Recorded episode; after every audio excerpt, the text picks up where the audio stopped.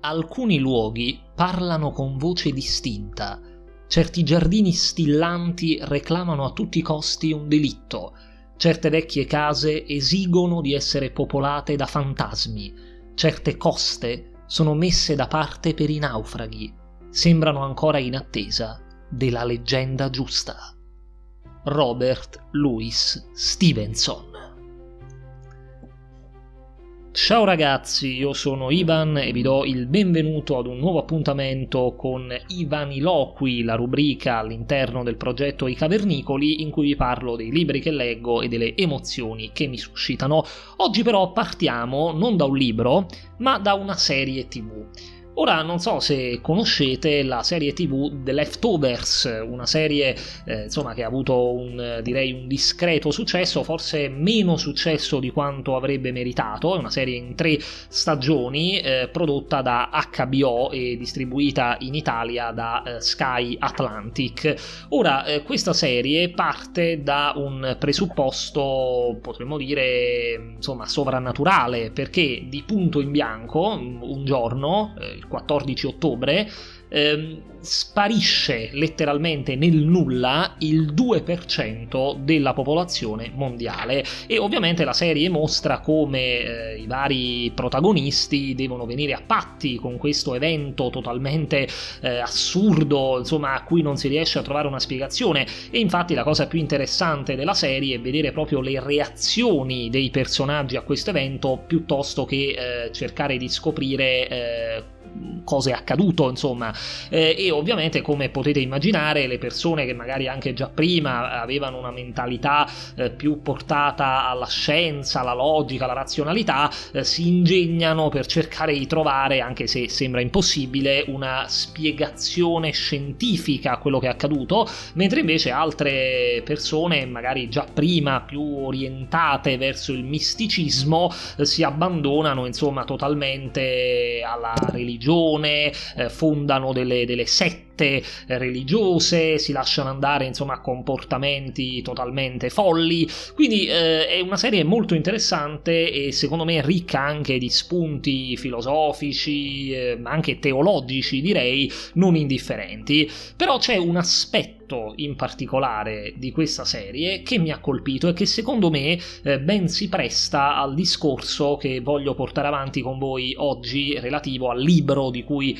eh, vi parlerò in questa puntata e che tra poco vi svelerò. Eh, questo aspetto eh, è l'aspetto legato ai luoghi. Perché se ci pensate, eh, chi ha visto la serie eh, indubbiamente sa di cosa parlo, chi non l'ha vista può continu- tranquillamente continuare ad ascoltare perché non, non faccio nessun tipo di eh, spoiler eh, di chissà quale natura. Eh, dicevo, ehm, chi ha visto la serie sa che eh, all'interno di una delle stagioni di questa serie, diciamo, l'obiettivo comincia a focalizzarsi sui luoghi. In che senso? Nel senso che c'è un gruppo di scienziati scienziati, scienziati dell'MIT, che avanza una eh, ipotesi, per quanto assurda, per quanto stramba possa sembrare, ovvero che eh, le persone che eh, sono sparite, quindi il 2% insomma, della popolazione mondiale, 140 milioni di persone che si sono volatilizzate, ehm, si sono volatilizzate perché nel momento della scomparsa si trovavano in determinati luoghi. Quindi questi scienziati avanzano questa ipotesi che il luogo in cui il luogo proprio fisico in cui una persona si trovava in quel momento possa aver influenzato la sparizione di quelle persone. Quindi un, ci potrebbe essere un legame, un nesso tra il luogo e questo evento eh, incredibile, insomma, che si è verificato.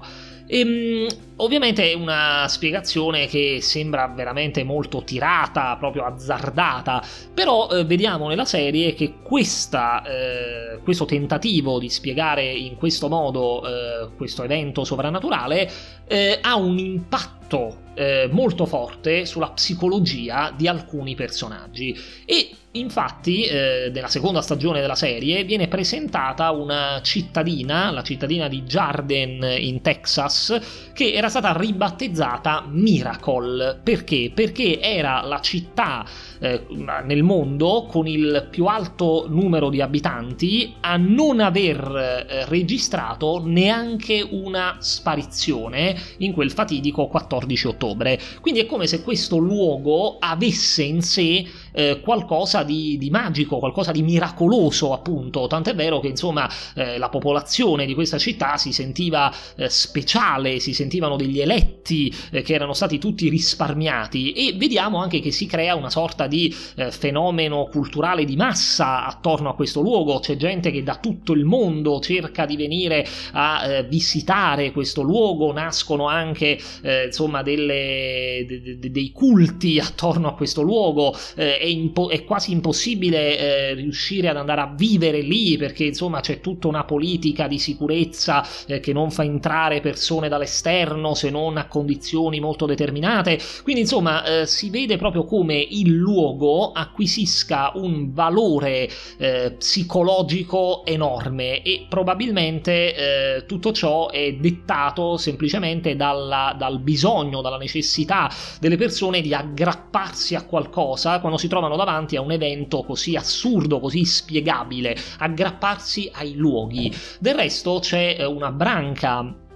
proprio della psicologia, che è la cosiddetta psicologia ambientale, che eh, studia proprio l'attacco attaccamento eh, psicologico che le persone hanno nei confronti eh, dei luoghi. Del resto gli individui attribuiscono ai luoghi una serie di significati emotivi che si concretizzano anche nei ricordi. Eh, infatti, in base alle nostre esperienze, belle o brutte che siano, noi creiamo una sorta di, eh, di legame, cioè proviamo una carica affettiva, un sentimento nei confronti di un determinato luogo eh, perché quel luogo fa emergere in noi magari dei ricordi, delle suggestioni, eh, delle sensazioni. Quindi, eh, insomma, è innegabile il legame che c'è tra eh, il luogo e la psicologia. E ehm, vi parlo di questo perché il libro eh, che voglio presentarvi oggi eh, affronta tra i vari temi proprio eh, soprattutto questo tema qui. Perché eh, si tratta del libro Fuori dalle mappe un viaggio fantastico in luoghi inesplorati di Alastair Bonnet.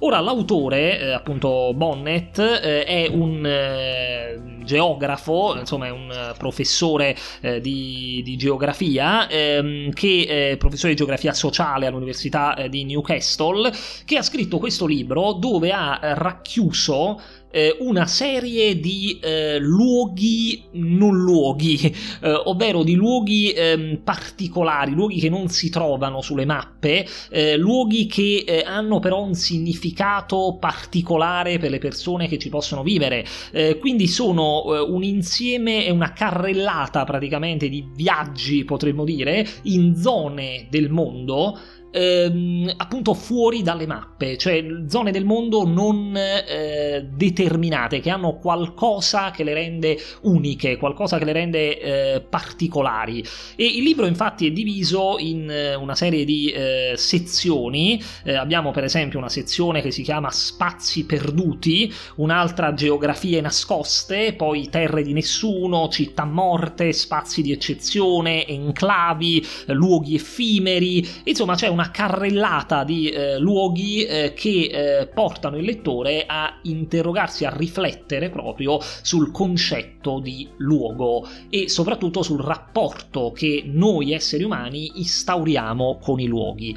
Eh, ecco, il concetto di non luogo è un concetto secondo me molto interessante. Cosa si intende per non luogo? Eh, beh, eh, il termine non luogo è un termine che fu eh, coniato dall'antropologo francese Marc Auger. l'espressione non luogo in realtà non significa, come si potrebbe immaginare, luogo che non esiste. No, significa invece luogo privo di un'identità, quindi un luogo anonimo, un luogo staccato da qualsiasi rapporto con il contorno sociale, con una tradizione narrazione, con una storia. Infatti in genere quando si parla di non luogo si ricordano insomma gli aeroporti, le autogrill, non so, le stazioni, i centri commerciali, tutti luoghi che hanno appunto questa stessa caratteristica, cioè una sorta di anonimato, una riproduzione in serie anche degli ambienti architettonici all'interno eh, dei quali insomma quel determinato luogo è collocato. Quindi eh, questa diciamo è la definizione di non luogo, però sono molto interessanti secondo me le riflessioni che eh, ha fatto anche un grande pensatore, un grande filosofo eh, come Zygmunt Bauman eh, sui luoghi, eh, perché ecco, secondo la, le riflessioni di Bauman, il non luogo è quello spazio, potremmo dire, al cui interno il rapporto principale non si svolge tra gli individui, ma tra il luogo e l'individuo. Eh, quindi, eh, per riprendere l'esempio di prima, eh, il, la, la, città appunto di, di Jarden, di Miracle, eh, è esattamente, da questo punto di vista, potrebbe eh, essere una sorta di non luogo, perché eh, le persone che vanno in quel posto nella serie The Leftover Brothers non sono tanto interessate a relazionarsi con le altre persone, gli altri individui che si trovano all'interno di quel luogo, ma sono interessate al luogo stesso, al rapporto tra loro e il luogo, perché in quel luogo si sentono protette, proiettano il loro bisogno di sicurezza, di, di qualcosa di saldo su quel luogo dove si è verificata, insomma, questa, questa sorta di miracolo in cui non è sparito nessuno in quel fatidico 14 ottobre. Quindi questo è il concetto di non luogo e all'interno del libro libro di eh, Bonnet ci sono parecchi eh, di questi non luoghi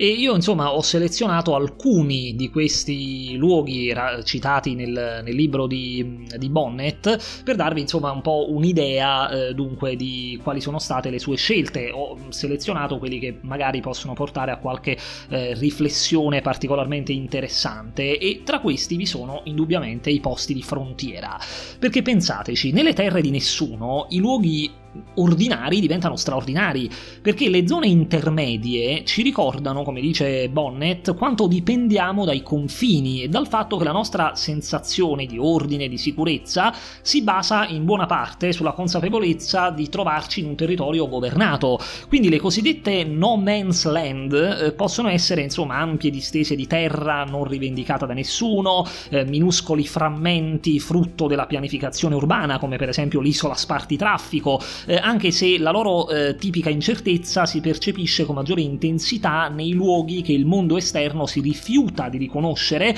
oppure che si situano appunto tra due eh, frontiere. Eh, quindi, ehm, insomma, i luoghi eh, di frontiera, gli spazi di frontiera, eh, sono un modo anche per riflettere sulla nostra natura di specie che ama i luoghi, che ama anche tracciare confini, tracciare frontiere un mondo senza eh, confini, un mondo senza frontiere, eh, che, che, ne dicano i flag smashers, i terroristi della serie tv eh, The Falcon e The Winter Soldier, che eh, insomma volevano una, un mondo unificato, un mondo senza confini, però in realtà eh, i confini eh, sono fondamentali per definire anche la nostra identità, quindi forse probabilmente un mondo completamente privo di confini non sarebbe così auspicabile applicabile. Però ovviamente ci sono poi le situazioni indefinite, appunto le, le, le zone eh, di transito, le zone di transizione, che sono quelle eh, più problematiche naturalmente, e una di queste, Nawaterik, è citata proprio nel libro di, eh, di Bonnet, perché ogni volta che i confini mutano, i membri di alcune sfortunate comunità finiscono eh, insomma dalla parte sbagliata, potremmo dire, del filo spinato, sentendosi all'improvviso stranieri nel proprio paese. È un'esperienza appunto vissuta per esempio dagli abitanti della remota regione montuosa di Nahuatl ceduta dal Salvador, da El Salvador all'Honduras nel 1992 e la loro vicenda evidenzia inoltre come luoghi considerati in passato importanti per cui insomma valeva la pena combattere in realtà una volta terminata la battaglia con il tempo finiscono di frequente per essere dimenticati. E così è accaduto esattamente con, eh, con questo posto con Nahuatl E ehm, infatti eh, quando la gente venne a sapere che la terra su cui viveva non apparteneva più al Salvador ma all'Honduras, molti di loro pensarono a uno scherzo di cattivo gusto. Poco dopo però eh, sul posto giunsero dei funzionari statali per sollecitare i residenti a registrare le loro proprietà come honduregne, un processo che però non fu mai completato, quindi solo una minima parte di quelle terre ha tuttora proprietari riconosciuti legalmente, per non parlare anche poi del fatto che ci sono voluti anni per la distribuzione di nuovi documenti di identità, addirittura i residenti non potevano accedere neanche ai servizi basilari come eh, richiedere la patente. Quindi ecco, questo ci fa capire qu- ehm, quali danni, quali problemi possono creare, insomma, situazioni del genere, cioè dove eh, il confine viene spostato eh, magari da un giorno all'altro e delle persone si ritrovano quindi all'interno di un luogo che però non ha più il connotato, eh, insomma, storico, culturale eh, e anche legislativo di prima. Quindi ecco, sono queste situazioni di confine quelle che eh, possono far venire fuori ancora meglio eh, il rapporto profondo che c'è tra la psicologia di un individuo e il luogo in cui vive. E altri luoghi del genere sono ad esempio i Chit Mahal. Ora, cosa sono i Chit Mahal? I Chit Mahal erano i palazzi di carta al confine tra India e Bangladesh. Si tratta di un nome composto che combina il termine inglese chit, cioè nota di debito, con quello hindi eh, per palazzi, cioè Mahal. Eh, ora, ehm, praticamente sino alla fine del 2015, quando hanno iniziato a essere eh, finalmente assorbiti dai rispettivi stati circostanti, esistevano quasi due 200 di questi Chit Mahal, cioè di queste enclavi annidate caoticamente negli immediati paraggi delle zone di confine. Ora, i Chit Mahal erano zone lasciate praticamente a se stesse, cioè dove i residenti dovevano costruirsi da soli scuole e ponti, inventarsi il proprio sistema giuridico, le proprie forze di polizia, i, i propri modi per risolvere le dispute territoriali e non solo territoriali. Quindi noi potremmo così di getto pensare, beh, fantastico classico, è il, eh, il coronamento dell'utopia anarchica, una società che si autogoverna senza governo. Eh, il problema però è che i risultati furono disastrosi perché eh, i bambini non ricevevano alcuna istruzione, le strade e i ponti erano pericolanti, la giustizia veniva impartita semplicemente dai forti sui deboli, spesso sotto forma di, di mera vendetta. Eh, quindi ehm, era una situazione in cui ehm, non c'era una eh, legge eh, ovviamente perché eh, appunto queste zone erano lasciate a loro stesse e questo comportava un caos. Quindi eh, ciò contraddiceva, diciamo in maniera piuttosto netta, la famosa affermazione di Pierre-Joseph Proudhon, secondo cui l'anarchia è l'ordine senza il potere. E invece eh, qui non era così. E infatti, come scrive eh, proprio Bonnet, Quel ginepraio dei Cheat Mahal mi ha spinto a rinunciare agli ultimi rimasugli del mio anarchismo o quantomeno del vago antistatalismo che avevo continuato a coltivare fino alla mezza età. La mia fede nell'autonomia delle comunità è stata spazzata via proprio dai Cheat Mahal e adesso ogni volta che leggo le parole scritte nel 1873 da Mikhail Bakunin non posso fare altro che sussultare. Dove c'è lo Stato c'è inevitabilmente la dominazione e di conseguenza la schiavitù tu. Beh, e se uno Stato non c'è, pare che il risultato sia persino peggiore. È anche vero però, e qui eh, lo nota con molta acutezza Bonnet, che la popolazione dei Chit Mahal non era stata trattata propriamente bene dai governi indiani e bengalesi, che ne avevano spesso reso impossibile la vita, anzi si potrebbe affermare che eh, a volte è proprio la burocrazia statale che è stata l'origine dei loro maggiori problemi. Per esempio, per lasciare quelle minuscole enclave, gli abitanti dovevano chiedere un visto per poter attraversare attraversare i territori stranieri circostanti, ma per ottenerli erano costretti a uscire da quelle stesse enclavi, dato che quei documenti venivano rilasciati in città che erano distanti chilometri e spesso le conseguenze di quel meccanismo si sono eh, frequentemente rivelate tragiche. Addirittura nel 2010 una giovane donna, eh, dopo essere entrata in travaglio, si recò nell'ospedale più vicino al suo Chit Mahal, dove però i dottori si rifiutarono di occuparsi di lei perché non era una cittadina indiana e lei infatti poi detto ho passato due giorni soffrendo l'inverosimile sul pavimento dell'ospedale, ho perso litri di sangue e alla fine ho partorito un bambino morto. Ecco le situazioni drammatiche che avvengono quando ci sono questioni eh, del genere, questioni di confine, questioni di enclavi, eh, assenza di Stato o presenza troppo massiccia, troppo invasiva dello Stato stesso. Sono situazioni complesse, difficili da analizzare. Eh, ecco, e una serie di queste situazioni è eh, compresa appunto nel libro di Bonnet, dove si parla, ci sono anche capitoli ad esempio molto particolari eh, sullo spazio aereo internazionale, eh, oppure su ehm, eh, isole come l'isola di Sandy Island che dopo anni, dopo secoli si è rivelata inesistente, era un errore cartografico. Quindi insomma eh, ci sono veramente un sacco di curiosità, di luoghi particolari che vengono analizzati eh, nel libro di, eh, di, Bonnet, il cui merito principale però, lo ribadisco, è quello di eh, analizzare il rapporto tra il luogo e l'individuo, la cartografia intima, la cartografia dell'anima che le persone tracciano con i loro luoghi eh, e quindi è una sorta di, eh, di topofilia, eh, l'amore per i luoghi, quello che contraddistingue proprio la, la, la, specie umana, si potrebbe dire. E infatti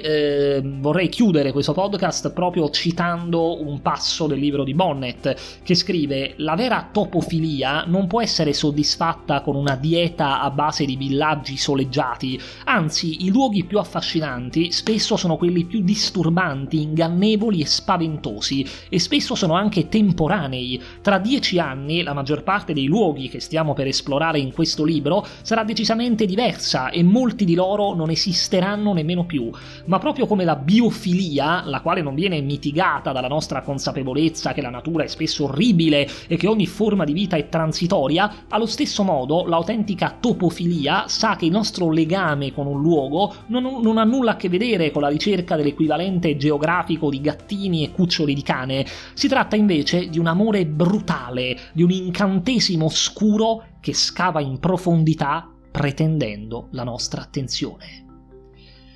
Bene, io spero di avervi fatto venire voglia di approfondire il libro di Bonnet, di leggere il libro di Bonnet, di eh, insomma interessarvi a queste tematiche relative ai luoghi, ai non luoghi. Ovviamente sotto in descrizione, come al solito, vi lascio tutti i link dei libri eh, citati, anche quelli consigliati per approfondire eh, questo argomento. Eh, vi ricordo che eh, noi dei Cavernicoli aderiamo al programma di affiliazione Amazon, quindi se volete sostenerci economicamente in qualche modo, la migliore maniera possibile è acquistare i libri che vi proponiamo utilizzando i link sotto in descrizione, perché il costo dei libri per voi sarà lo stesso, non cambierà di un euro, ma una piccola percentuale andrà a noi invece che ad Amazon. Quindi eh, vi ringraziamo se eh, deciderete di aiutarci in questo modo. Ovviamente vi ricordo anche di iscrivervi al canale, fondamentale, attivate la campanellina per per non perdervi eh, nessuno dei nostri video.